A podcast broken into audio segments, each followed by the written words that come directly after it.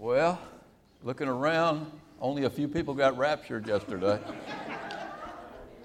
so we're all going. We're all going through the great tribulation. So uh, I knew Roy was going to go through, but I, I thought some of us would make it out of here. I had people texting me yesterday said, "Hey, we're still here." I said, "I'm not. I'm texting. I'm, I'm receiving this text in heaven." I said, "The reception here is really good." No, we. Uh, I knew this wasn't yesterday wasn't the day, and uh, what we'll see when we get to Revelation chapter 12, it will actually make my uh, lesson on Revelation 12 a lot easier because uh, I can show you when we get there that, that that's not just stars in the heaven lining up. It's, going, it's something much greater and more important than that. And we'll see that when we get there. So. Uh, there's a lesson in that. You got to watch out for some of these prophecy people. That's why you study this verse by verse, and you have to take it not just in the context of a verse, but in the context of all the minor prophets, the major prophets, and the book of Revelation. Even you go back to Genesis and, and Deuteronomy, and those books, there's prophecies about the second coming of Christ. And all of it has to line up. And if it doesn't line up with everything, then it's wrong. And so you just toss it out. So you guys are Bereans, so you know that. And uh, but again, I, I, think the time is getting near, but uh, maybe maybe not as near in our eyes as we think it is. It might be another hundred years, but it's near. It's near. We're at the end, end of the time. Uh, looks like everybody that's here today has been here before, so uh, good to see y'all back. Uh, a couple of announcements. Is Nathan in here? Are you doing youth this week? Yeah, youth will be meeting Wednesday night, uh, and on, on, on, the Wednesday night service, we'll be starting the book of uh, Haggai. So, uh, good little book. So, uh, uh, join us for that if you get a chance. Uh, the men are not meeting this week. we're going to take a break with the men's study for a few months, and the women are not meeting this Tuesday. You change that. You change it all the time. Okay. All right. So uh, the women, the women are uh, meeting this Tuesday at 10 o'clock, and they're in the book of Romans. Uh, we're going to have a baptism soon, and if you uh, have not been water baptized, and uh, since you've been saved, you know, when I when I was a young boy, there was a lot of pressure put on you in the Baptist church. You know, you were kind of like an outcast if you didn't get baptized. So uh, I got baptized at a young age, and then when I really got saved, when I was 40, I said, Well, that counts as my baptism. And God kept saying, No, that doesn't count. That doesn't count. That doesn't count. So uh, if, if you've been saved and you haven't been baptized, water baptized, then you need to get water baptized. That is your public profession of faith. So I'm not telling you that because I get more money if you get baptized, uh, but uh, is something you need to do in obedience to the Lord. Okay, well, I believe that's all the announcements we have today. So uh, uh, let's go to the Lord in prayer. I'm going to have to wing this till my wife gets here with my notes. So y'all pray for me. Uh, uh I picked up the wrong Bible this morning. Uh, so uh, pray for me. But anyway, let's go to the Lord in prayer and let's look at this text in Revelation chapter 2.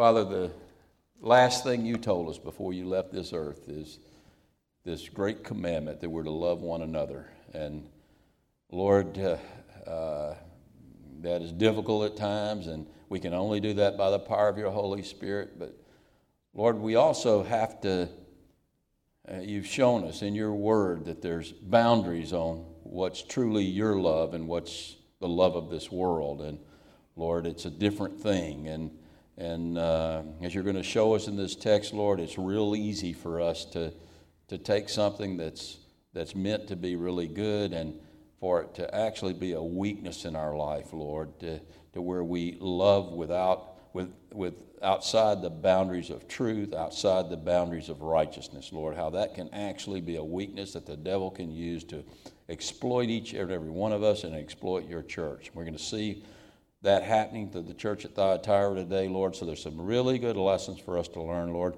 because we see that happening in the church and in the age in which we live. So we just ask that you, uh, by this text and by your Holy Spirit, uh, teach us about the boundaries of love, what love truly is, and what your agape love truly means. And, and Lord, we'll learn that by looking at a contrast today to what's, what uh, true love really is. So, Lord, I just ask you to bless this text and uh, bless it by the power of your Holy Spirit.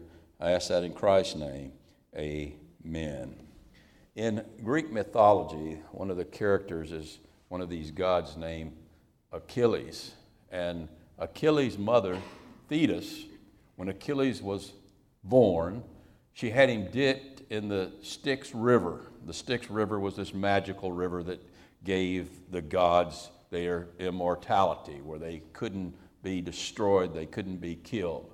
Well, when Achilles was dipped in the Styx River, his whole body was dipped, dipped in the river except for his heel.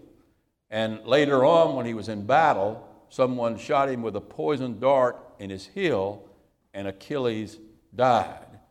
And so, in modern times, we've come to use that term Achilles heel to mean uh, a weakness in something that otherwise would be strong. Well, today we're going to be looking, if you'll turn your Bibles, we'll be looking in chapter number two, uh, uh, in verse, beginning in verse number 18, and we'll be looking at the seventh letter, I mean, the fourth letter out of the seven letters that Jesus wrote to the churches. And we're going to be looking at the church at Thyatira. And on the surface, as we look at this church, it's going to look like they're a mighty fortress for God, that they're a really strong church. But they had an Achilles heel. The very thing that made them strong, their love for others, was the thing that became their weakness. And, and uh, so we're going to be able to learn a lesson from this church today as we, as we look at this church in Thyatira. Let me tell you a little bit about Thyatira before we get started. It really was an insignificant little town. It was located about 40 miles south of Pergamus, and uh, you probably uh, you probably don't remember it, but if you remember the lady Lydia in uh, Acts, who was in Philippi, she was a seller of fabric, of purple fabric. Remember that? Well, Thyatira was a manufacturing town. And uh, more than likely, she was a manufacturer's rep uh, selling that fabric, and she was over in Philippi showing her fabric. And one afternoon, she met the Apostle Paul and she got saved. And tradition says that she went back and she started this little church in Thyatira. You could call it Calvary Chapel of Thyatira. I mean, here was this little insignificant church, seemingly insignificant church, but it wasn't insignificant to the Lord the Lord had his eyes on this church. So let's, let's look at the little letter here. And, I mean, the little letter that he sends here to the church, this little church of Thyatira, beginning in verse number 18. He says it to the angel or the messenger, the, the pastor of the church of Thyatira. Write these things, says the Son of God, who has eyes like flame of fire and his feet like fine brass. Now, it's really interesting here that Jesus refers to himself as the Son of God. You remember when uh, he was on the cross and the, the chief priest and the scribes were mocking Jesus, and they said, Look at him, look at him. He's, he's, he claimed to be of God, and, and here he is dying on the cross. He even called himself the Son of God. Well, they were wrong about that. Jesus didn't call himself the Son of God. That night, when they were working him over and they were beating him and torturing him, they asked him, Are you the Son of God? And he never said, I am the Son of God. He said, It is as you say. Because Jesus didn't refer to himself as the Son of God. What did he refer to himself as? You remember? The Son of Man. Why did he choose the title Son of Man instead of Son of God? Because he had emptied himself of his glory. He had emptied himself of his glory and he had become what? He had become a man, a son of man, a son of Adam. He had become a man so that he could die on a cross for our sins, so he could be the sacrifice for our sins, so that he could be tempted in all the ways and tried in all the ways that we're tried, so that he could show us the way to glory.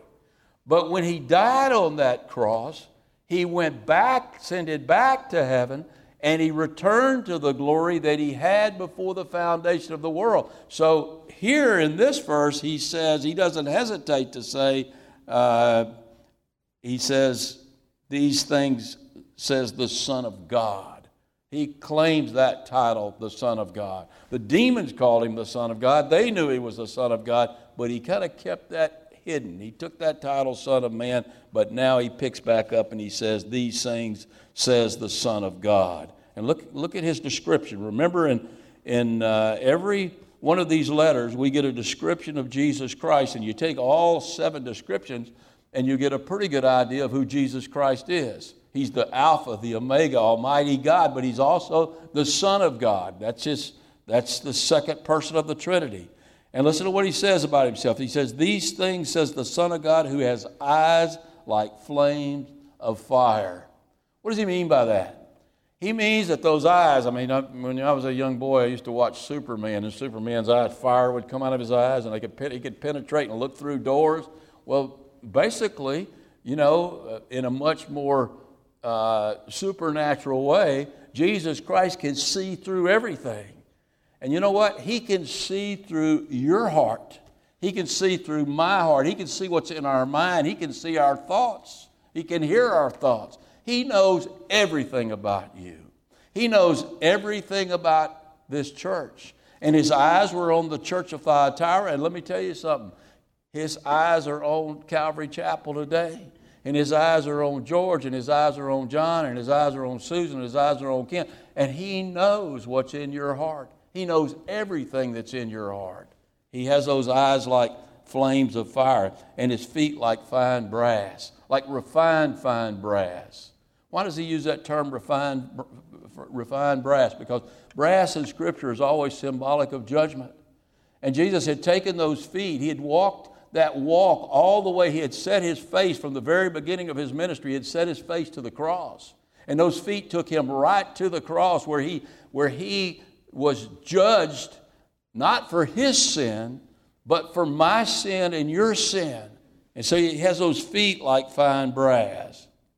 And then as we come to verse number 19, listen to what he says. He says, he says, I know your works.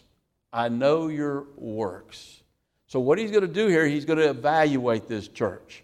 And there's going to be some good things, some very good things about this church, and there's going to be some very bad things about this church because this one with the eyes of, with flames like uh, fire, uh, he sees everything and he's able to evaluate any person or any church or any nation. And he says, I know your works. And, and so he's going to evaluate the church, and first he's going to give them a commendation. And listen to what he says. I mean, he gives them, he describes them with some really complimentary terms right here, doesn't he?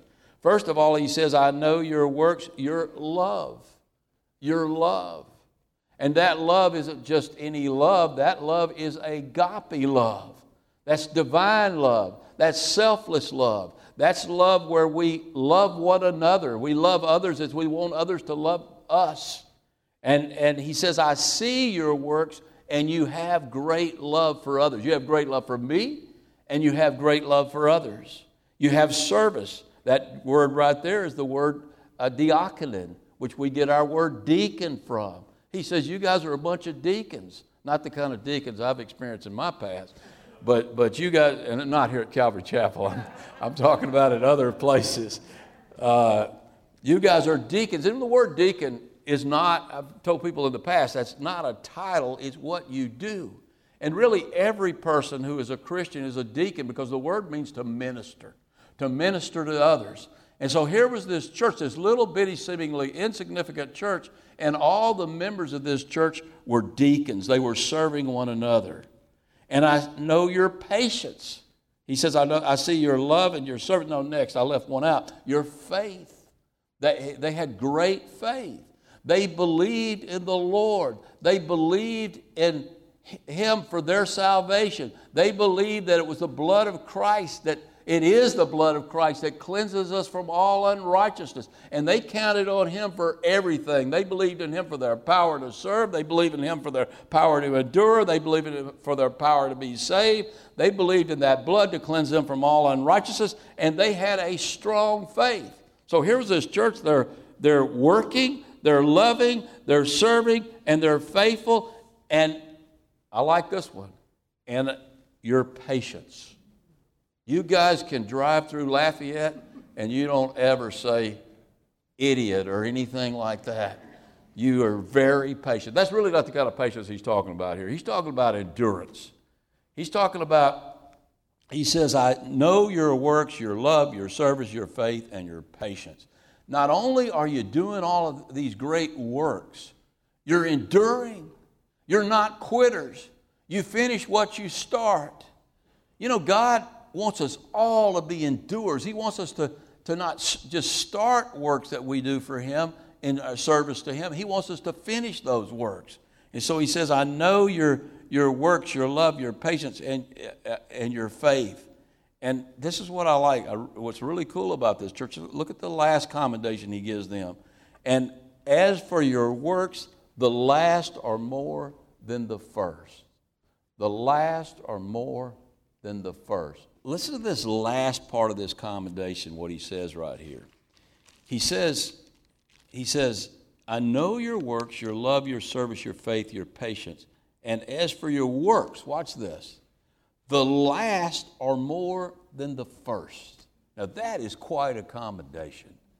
Because I don't know, I'm sure some of you have ministered for the Lord, but it's real easy in ministry, in serving others, in, in serving God, it's real easy to get weary, to get tired and want to quit. And here was this church, and I mean, this is absolutely an amazing statement. Their works, he says, as for your works, the last, the ones you've doing most recently, are more than the first. In other words, you're loving more, you're serving more, you're more patient, you're more faithful, you're doing more than you've ever done. That's quite a commendation. And, and, and, and so here was this church, and they were the opposite of the church at Ephesus. Remember the church at Ephesus? What was happening to them? They were doing their works, but they were getting weary, and they were getting bitter, and they had lost their first love.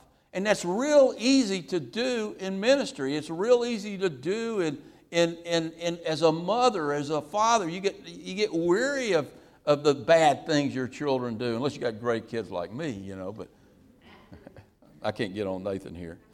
But, you, but, but it's, it's, it's easy to get weary, and God places you in a job somewhere, and He places you in that job for a reason. It's real easy to get weary and want to quit. But here were these people, and they were serving the Lord, and they were working more and serving more and believing more and loving more. And the greatest of these is what Paul says love. The greatest thing they were doing, they were loving more, but that was their Achilles heel. That was their Achilles heel. The very thing that made them strong made them vulnerable to attacks from Satan. And they're going to be attacked by Satan. And that's we see that because listen to the rebuke that Jesus gives this church beginning in verse number 20. He says, Nevertheless, I have a few things against you. And he uses that same phrase again that we see in some of the other letters. Because, listen to what they did. They allowed that woman Jezebel. You ever heard of Jezebel? Man, there are a lot of Jezebels in the world. There's the, the one in Second Kings and the only one. Because you allow that woman Jezebel. There are some guys that are Jezebels. They, they have the spirit of Jezebel, who calls herself a prophetess. She calls herself a Christian. She called herself a Christian, but she came into the church to teach and seduce my servants to commit sexual immorality and to eat things sacrificed to idols. Now, as far as interpreting this text, some people interpret this literally, and I'm all for that.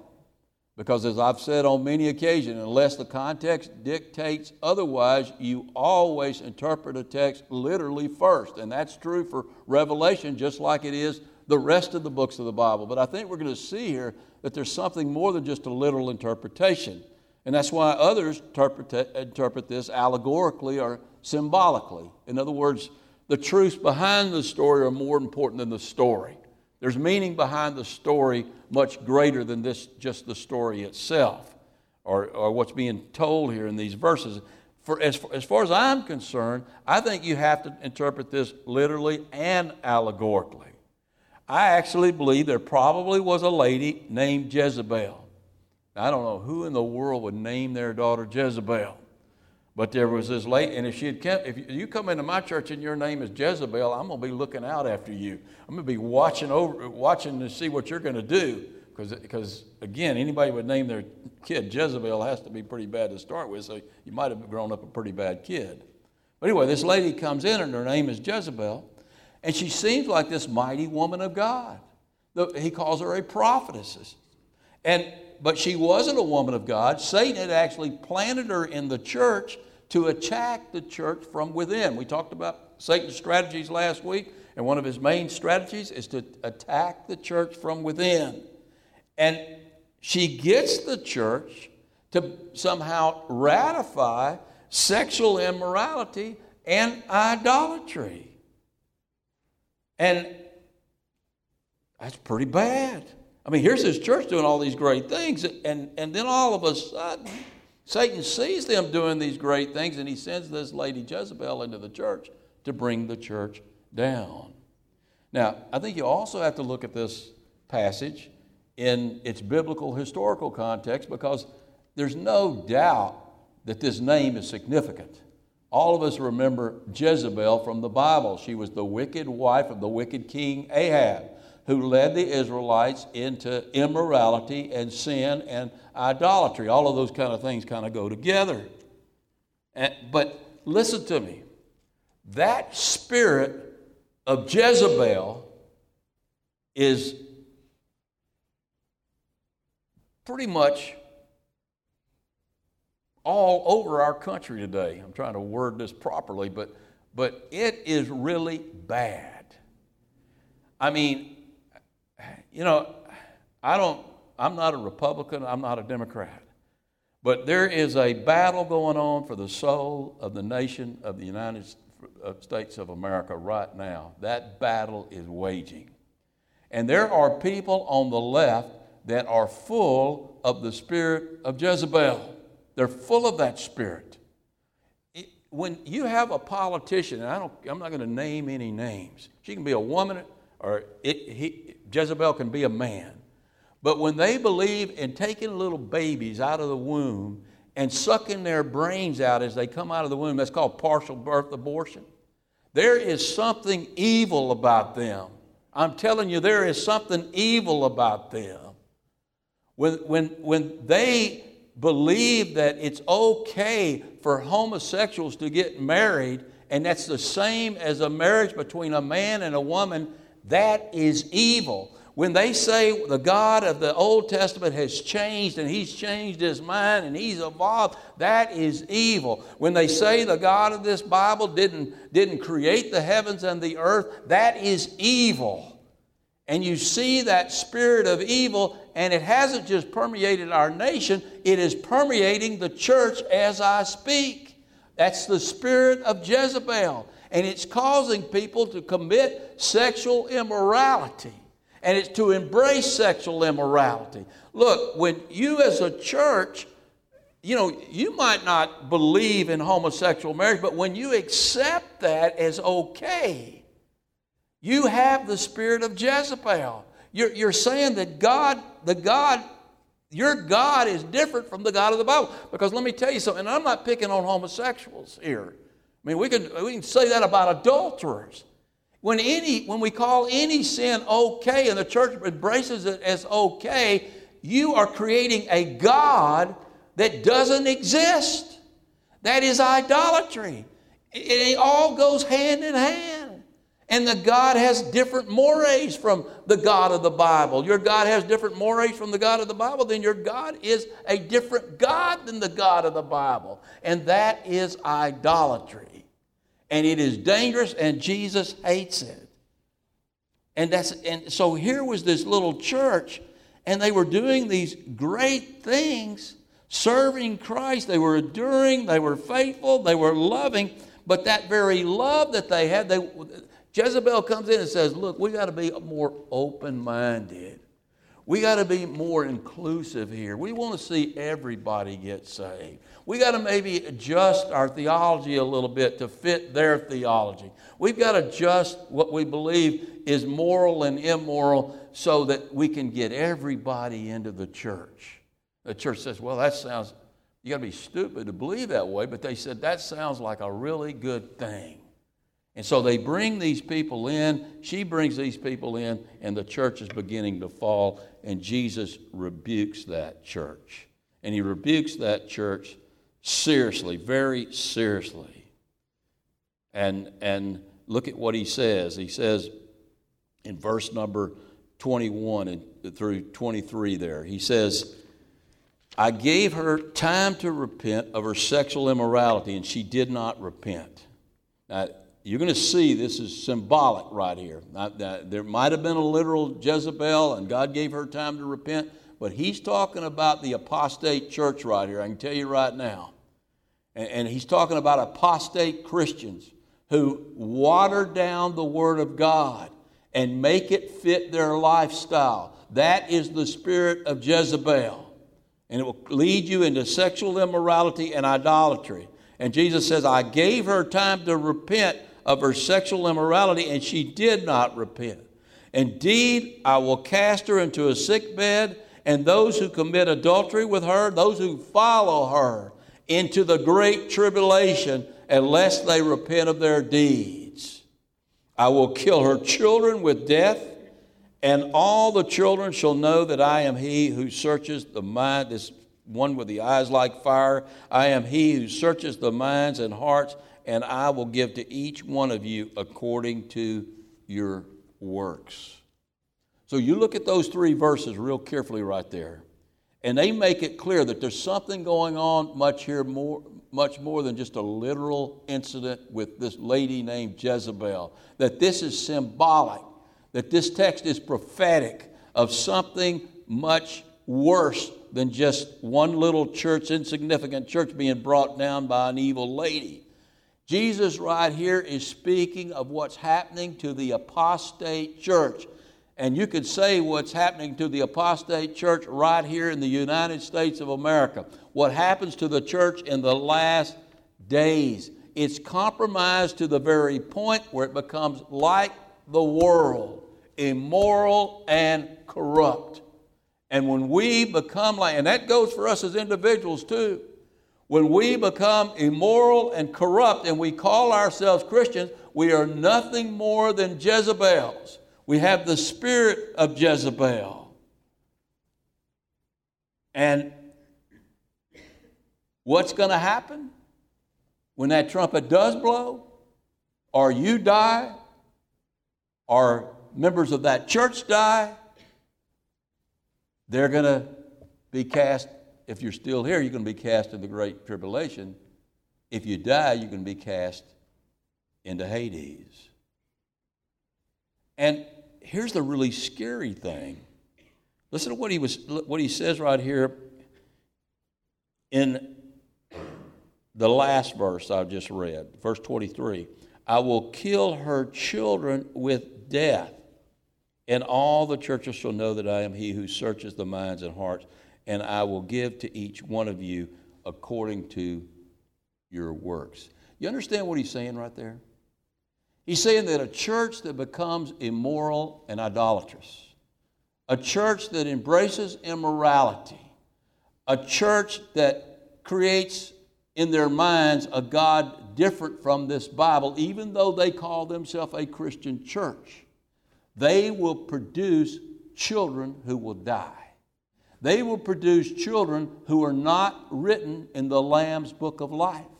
It, a church like that is a dead church and it produces dead Christians. And, and you can look at that literally too. It produces your children who are dead. People who live their lives and take their children to an apostate church are going to produce children who are spiritually dead that if the great tribulation begins they're not going to be raptured they're going to be cast they're going to be cast into the great tribulation and if they die they're going to be cast into hades. Now i know this isn't you know good news. It's good news to me because we're different from that hopefully.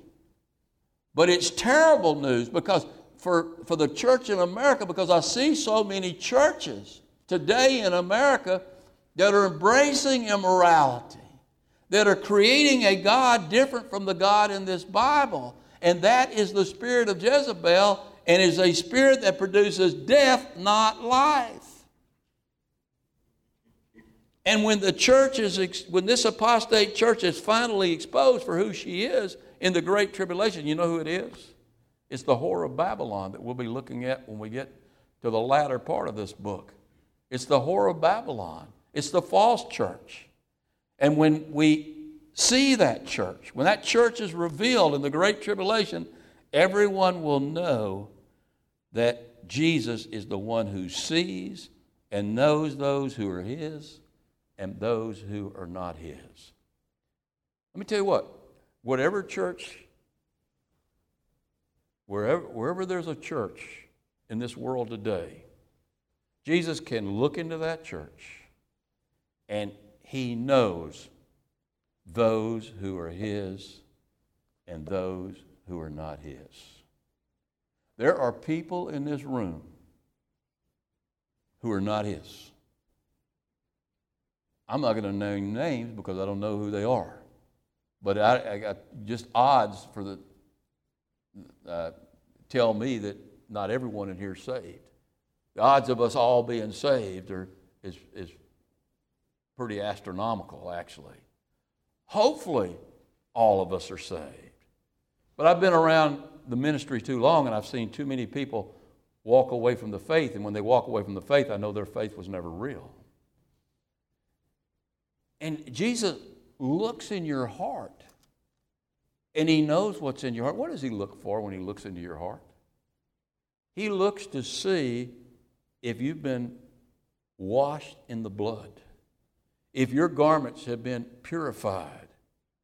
He looks to see if his son, the spirit of his son, is living in your heart. Look, that's not hard to figure out. I've said it on many occasions. If you're born again, you know that the Spirit of God lives in your heart. There's no question about that. There's times the devil will make you doubt that. And you'll certainly have your doubts and your bouts of depression. But when everything's said and done, you know that you know that you know that the Spirit of God lives in you. And if you don't know that, I'm not saying this to be judgmental or mean, but I'm saying this in love. If you don't know that, you're not saved. Well, how do I get saved? You get saved by simply receiving the gift of eternal life, receiving Christ into your hearts. And when you do that, you've got to be at a point where you're, in order to do that, you've got to be at a point where you're willing to humble yourself and say, I need Christ. I don't like this lost and dying world. I don't like this idolatry. I don't like this immorality. I'm not going to embrace this any longer. I want to be different. And when you're born again, you're different and you hate immorality. You hate idolatry. You know who you love? You love the God of this Bible. And, and, and when I see people blaspheme God by saying God doesn't believe this anymore, He doesn't do this anymore, the God of the Old Testament is different from the God of the New Testament, look, I know the Spirit of God is not dwelling in them because they're idolatrous. They're idolaters. And idolaters have no part in the kingdom of heaven. So he knows. I don't know. I don't know, but he knows. He knows if you're born again. He knows if you're not born again. If you're not born again, get born again. He has to do the work. All you have to do is make the choice. And he says in verse, the last part of verse 23, he says, And I will give to each one of you according to your works. I mean, if you're idolatrous or you're an idolater and you've embraced sexual immorality, Look, people are going to fall into sexual immorality. Born again believers are going to fall into sexual immorality. That doesn't mean you're not born again. But if you embrace that and you habitually engage in that and you try to make that okay, hey, you're not saved. And one day you're going to be given according to your works. And if you're here in the Great Tribulation begins, you're going to be cast into the Great Tribulation. And if you die before the Great Tribulation, you're going to be cast into Hades. But to those who, thus, who draw near to the Lord through His Word, look at the great rewards that, that God promises us. Listen, look at verse number 24. Now I say to now to you I say, and to the rest of Thyatira, as many as you as many as do not have this doctrine, this doctrine of Jezebel, this doctrine of, of, of changing truth, this doctrine of changing what's righteous and what's wrong, this doctrine of living as you please, yet calling yourself a Christian. Let me tell you what, when you become a Christian, you live as you please. But what you please to do is totally different. It's totally different. If you're still pleased to live like the world, there's something wrong with you. And so he says to many of you that do not have this doctrine, who have not known the depths of Satan, as they say, I will put on you no other burden. But do this hold fast what you have till I come. If I could give you a charge today, Calvary Chapel, hold fast to, to what you have till Jesus comes. I don't care what happens to me, what happens to the person next to you. Hold fast to what you have till the Lord comes. See, there were people in Thyatira that realized that this doctrine of Jezebel was poison and they didn't want anything to do with it. And so they didn't fall into that pit that Satan had dug for them. And they didn't know the steps of Satan. And, and instead, they were burdened by what they were seeing happening to their church. Just like most of us are burdened about what we see happening to the church throughout the world, throughout America. I mean, look, as bad as it is in America, go to Europe and see what's happened to those churches. I mean, it's a lot worse over there. And, and you can imagine being a little church in London and you see what's happening in all these churches and you're burdened by that. You're burdened by that. But you're not going to let it happen to you. And if it happens to your church, you're going to go find another church. So when we're burdened by something, what's our, what's, what do we want to do? We want to fix it, right? I look around at the state of the church in America and I want to fix it. And you know what Jesus says to me? He says, He says, I will put no other burden on you but this. Hold fast to what you have till I come. Trust me to take care of the rest of these churches. I'll take care of them one way or the other. They're going to get what they deserve, one way or the other. You trust me to take care of that. That's why, that's why I don't listen to other pastors, especially in churches that I think these kind of things are going on in. I just don't listen to them. Somebody asks me, What do you think of so and so? What do you think of so and so? I don't listen to them. I don't, I don't judge them. God will take care of them. If they're doing something very evil, I mean, I could really tell some stories right now, but if they're doing something very evil, then God will take care of them. I don't have to worry about that. That's not my burden. My burden is to hold fast to what I have. What do I have? I have Jesus Christ, Almighty God, in me. I have the Word of Jesus Christ. I believe every word of this Bible is true. I know it's true because the Spirit of God in me attests to me that it is true. If you don't believe this is true, then you have, don't have the Spirit yet. And I'm not picking on you. Get the Spirit. Ask God in your life. Ask God to show you if this is true. And He will show you that this is true. And I'm going to hold fast to this word till the end. I'm not going to let loose of this world. And that's good news that that's not my burden to fix the rest of these churches around the world. My burden is to teach this word in context, verse by verse, until the Lord comes and gets me. I was hoping it was Saturday. It wasn't. So we got to teach some more and listen some more and study some more. But what a blessing. I mean, think of what a privilege you have to know the Lord, to know the Lord truly as the Lord is, to know what's truly right and wrong, to, to have that sense of what's right and wrong, that moral sense that God gives you by His Holy Spirit, to know the God of this Bible as He reveals Himself in His Word, and by the Spirit He reveals Himself to you. What a great privilege. And your job, I'm going to tell you, your main job in life is to hold fast to the Lord and hold fast to His truth and hold fast to what He says is right and what He says is wrong. And listen what happens. And he who overcomes and keeps my works until the end, to him I will give power over the nations. Then he quotes from Psalm 2 in verse number 27. He says, He shall rule them with a rod of iron. They shall be dashed to pieces like the potter's vessels.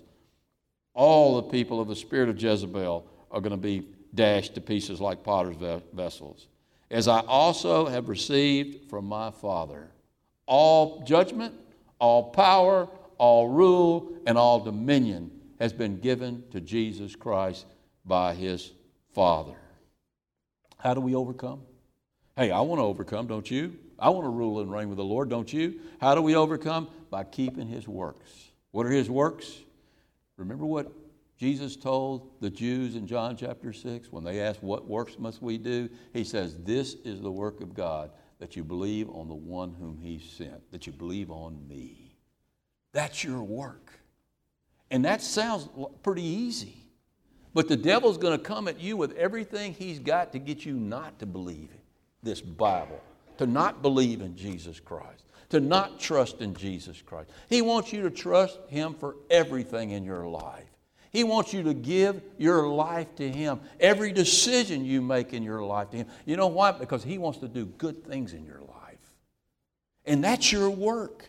That's your work. And that's how you keep your, the works till the end, you keep right on believing. Listen to what Paul says in 2 Timothy chapter 12. He says, If we endure, if we keep on believing is his word. In all 66 books of this word, he says, Paul says in 2 Timothy 12, we will reign with him.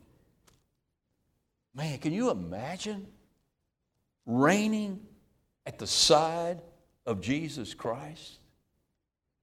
That's some of the, you know, if there are a lot of Christians, I believe there's a lot of Christians. You take all the Christians that have ever lived, all the born again believers since Jesus died on that cross, since Pentecost, there's a lot of us. I'm going to want to get as close to him as I am, so I'll be pushing you guys away a little bit. I mean, I want to sit as close to Jesus as I possibly can. I mean, where are we going to reign? I mean, if there's, all of us are reigning, hey, we're not going to have much to do. Let me tell you something. Do you realize that there are more galaxies in this universe than there are people who have ever lived on this earth? Galaxies. And in every galaxy, the average number of planets is 500 billion planets. Somewhere in the universe, He's got a place for you to rule and reign. Somewhere. It'll start out in the millennium. Who knows where we'll be? but we'll be ruling and reigning with him. What a great privilege. But you know, that's not it. That's not really the reward. Let me tell you what the great reward is. Look at, let him tell you. Verse 28 And I will give him, the one who keeps my works until the end, the one who isn't influenced by the spirit of Jezebel, the spirit of death and idolatry and immorality. He says, I will give him the morning star. The morning star. You'll have your own star to, to carry around. No, that's not what that is. What is the morning star? Well, right at the end of Revelation, when we get there in about 10 years, right, right at the end of Revelation in chapter 22, the mysteries told to us in verse 16. Jesus says, I am the root and offspring of David, the bright and morning star. Remember what the Lord told Abraham in chapter 15 of Genesis? He said, I am, I am, I am the great I am. I am your exceedingly great reward. If you ever have experienced just a moment of the presence of Jesus Christ, if you've ever just a moment of it, I'm talking about physical presence, those little crumbs that fall down from heaven that we experience from time to time. If you've ever experienced that, there's nothing you want more in life than the morning star. The morning star.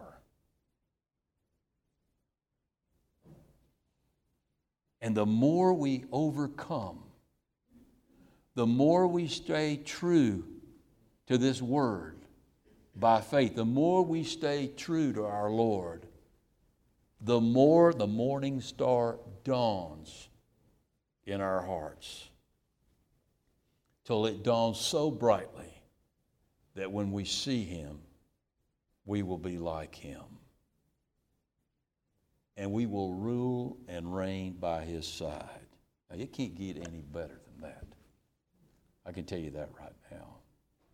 But be careful. The devil does not want that to happen. And he's dug a hole, the depths of Satan. He's dug a hole and he's set a trap. And it's our Achilles heel. It's our Achilles heel. The very thing that makes us strong, our love for Christ and our love for one another, if we aren't careful, it can cause us to abandon truth, abandon God's moral code, and it can be the very thing that destroys us. And I see it, the devil coming right at the heel of the church right now with his poison darts. And he's destroying the church in the name of love.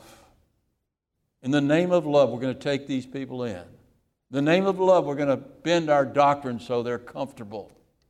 In the name of love, we're going to accept their immorality.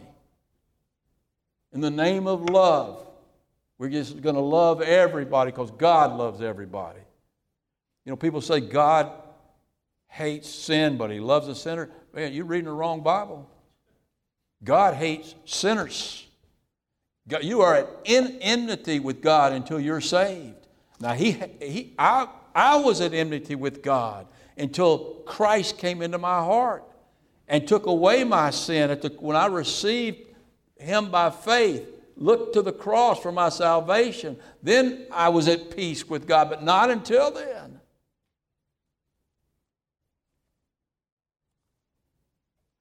I don't know if you've read the articles recently about, of course, I'm sure you've read a lot of articles about the attack on the Christian right. But one that's made the news as if it were fact is the Southern Poverty Law Center's map of hate groups. Have any of y'all seen that? And the left wing media has accepted that map as fact. They, they just printed all the major news channels, CBS, uh, NBC, ABC, they all, CNN. I'm not a fan of CNN, y'all probably figured that out. But they've all just accepted that map as fact.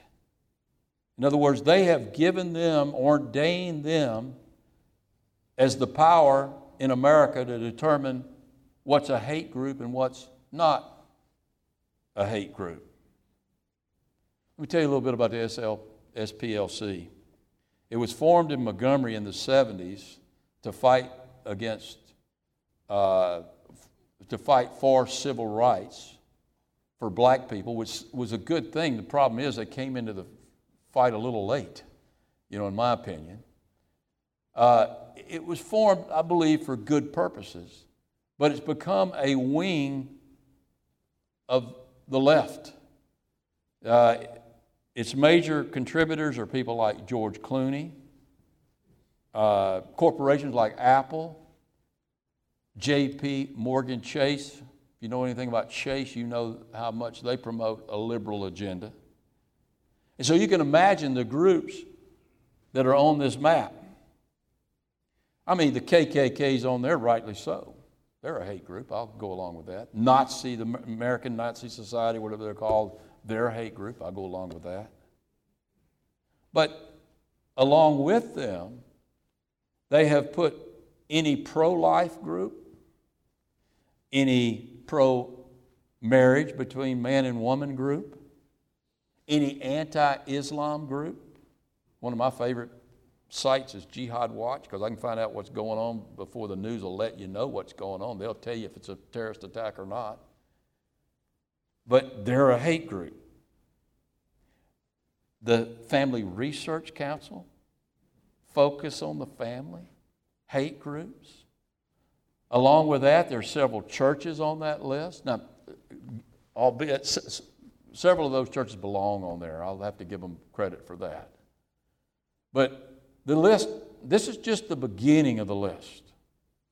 Basically, and I, I watched a tape uh, online by uh, underground tape uh, video taken at their convention, their last convention, and Mark Potok, they're one of their leaders, said, This is the goal of SPLC. It isn't just to deter and destroy uh, hate groups that we, and they listed the hate groups as pro life, pro marriage, anti Islam, fundamentalist Christians. It isn't just to deter them, it is to destroy them. So their list is going to expand, and it's going to include any church that hasn't capitulated to the left before this thing's over. We're going to all be considered hate groups. And many churches and many denominations have already given in to this. And for the sake of love, they've embraced homosexuality, marriage, homosexual marriage. They've embraced Islam as, a, as an acceptable way to heaven. And Allah is considered the same God as the Bible of the Old Testament the New Testament. Friends, that is blasphemy. That is nothing more than blasphemy. And they've fallen into Satan's pit. And they're producing children of death, not children of life. Look, here at Calvary Chapel of Lafayette, we love people too. We love people. We welcome anyone into this church that wants to hear the Word of God. Drunkards, liars, gossips, adulterers, homosexuals. Because as Paul says in 1 Corinthians chapter 6, such were some of you. We were all somewhere in that category. Some of us are still gossip, some of us still lie. We're going to rep, we welcome in Catholics. We welcome in Episcopalians. We welcome even Muslims into, into this church if they don't come packing or something. We, we, or with bombs strapped around them, we welcome in here. Because we want to see people saved. So come on in. We want you here. But just because we welcome people, and just because we want to love people, we're not going to condone godless behavior. We're not going to say it's okay. We're not going to pollute our doctrine with false doctrine. We're not going to teach a God that's different from the Bible. And what he calls sin is sin. What he calls an abomination is an abomination. And we believe that there's no name under heaven whereby men can be saved except the name of Jesus Christ. And we're going to stand on that. And we're going to stand on that. We're going to hold fast to that. We're going to hold fast to our faith until He comes. And when He comes, if we do that, we will rule and reign with Him forever. It's worth it. It's worth it. And He finishes up. He who has an ear. How many of you got ears? Most of you. Let him hear what the Spirit says to the churches. Let's go to the Lord in prayer. Father, we just thank you for your word. Lord, we, we don't consider ourselves better than anybody else on this earth. We've been saved by grace. We've been saved by grace. We've been given your Spirit. And you've, and you've given us your word. Lord, we thank you for that word. We thank you for the revelation we have in that word. We take that word very seriously, Lord. And so we're not here to condemn anyone, but we are here to stand on what we believe. We can only stand, Lord, we're weak. We'd cut and run like all the disciples cut and run without your Holy Spirit giving us strength. But as Lord, Lord, as long as we have that strength, we want to stand tall for you. We want to stand on your word on your faith in love for this whole world. Lord, give us, give us that love. Give us that patience that we need to endure. We can only have that through Jesus Christ. It's in His precious name that I pray. Amen.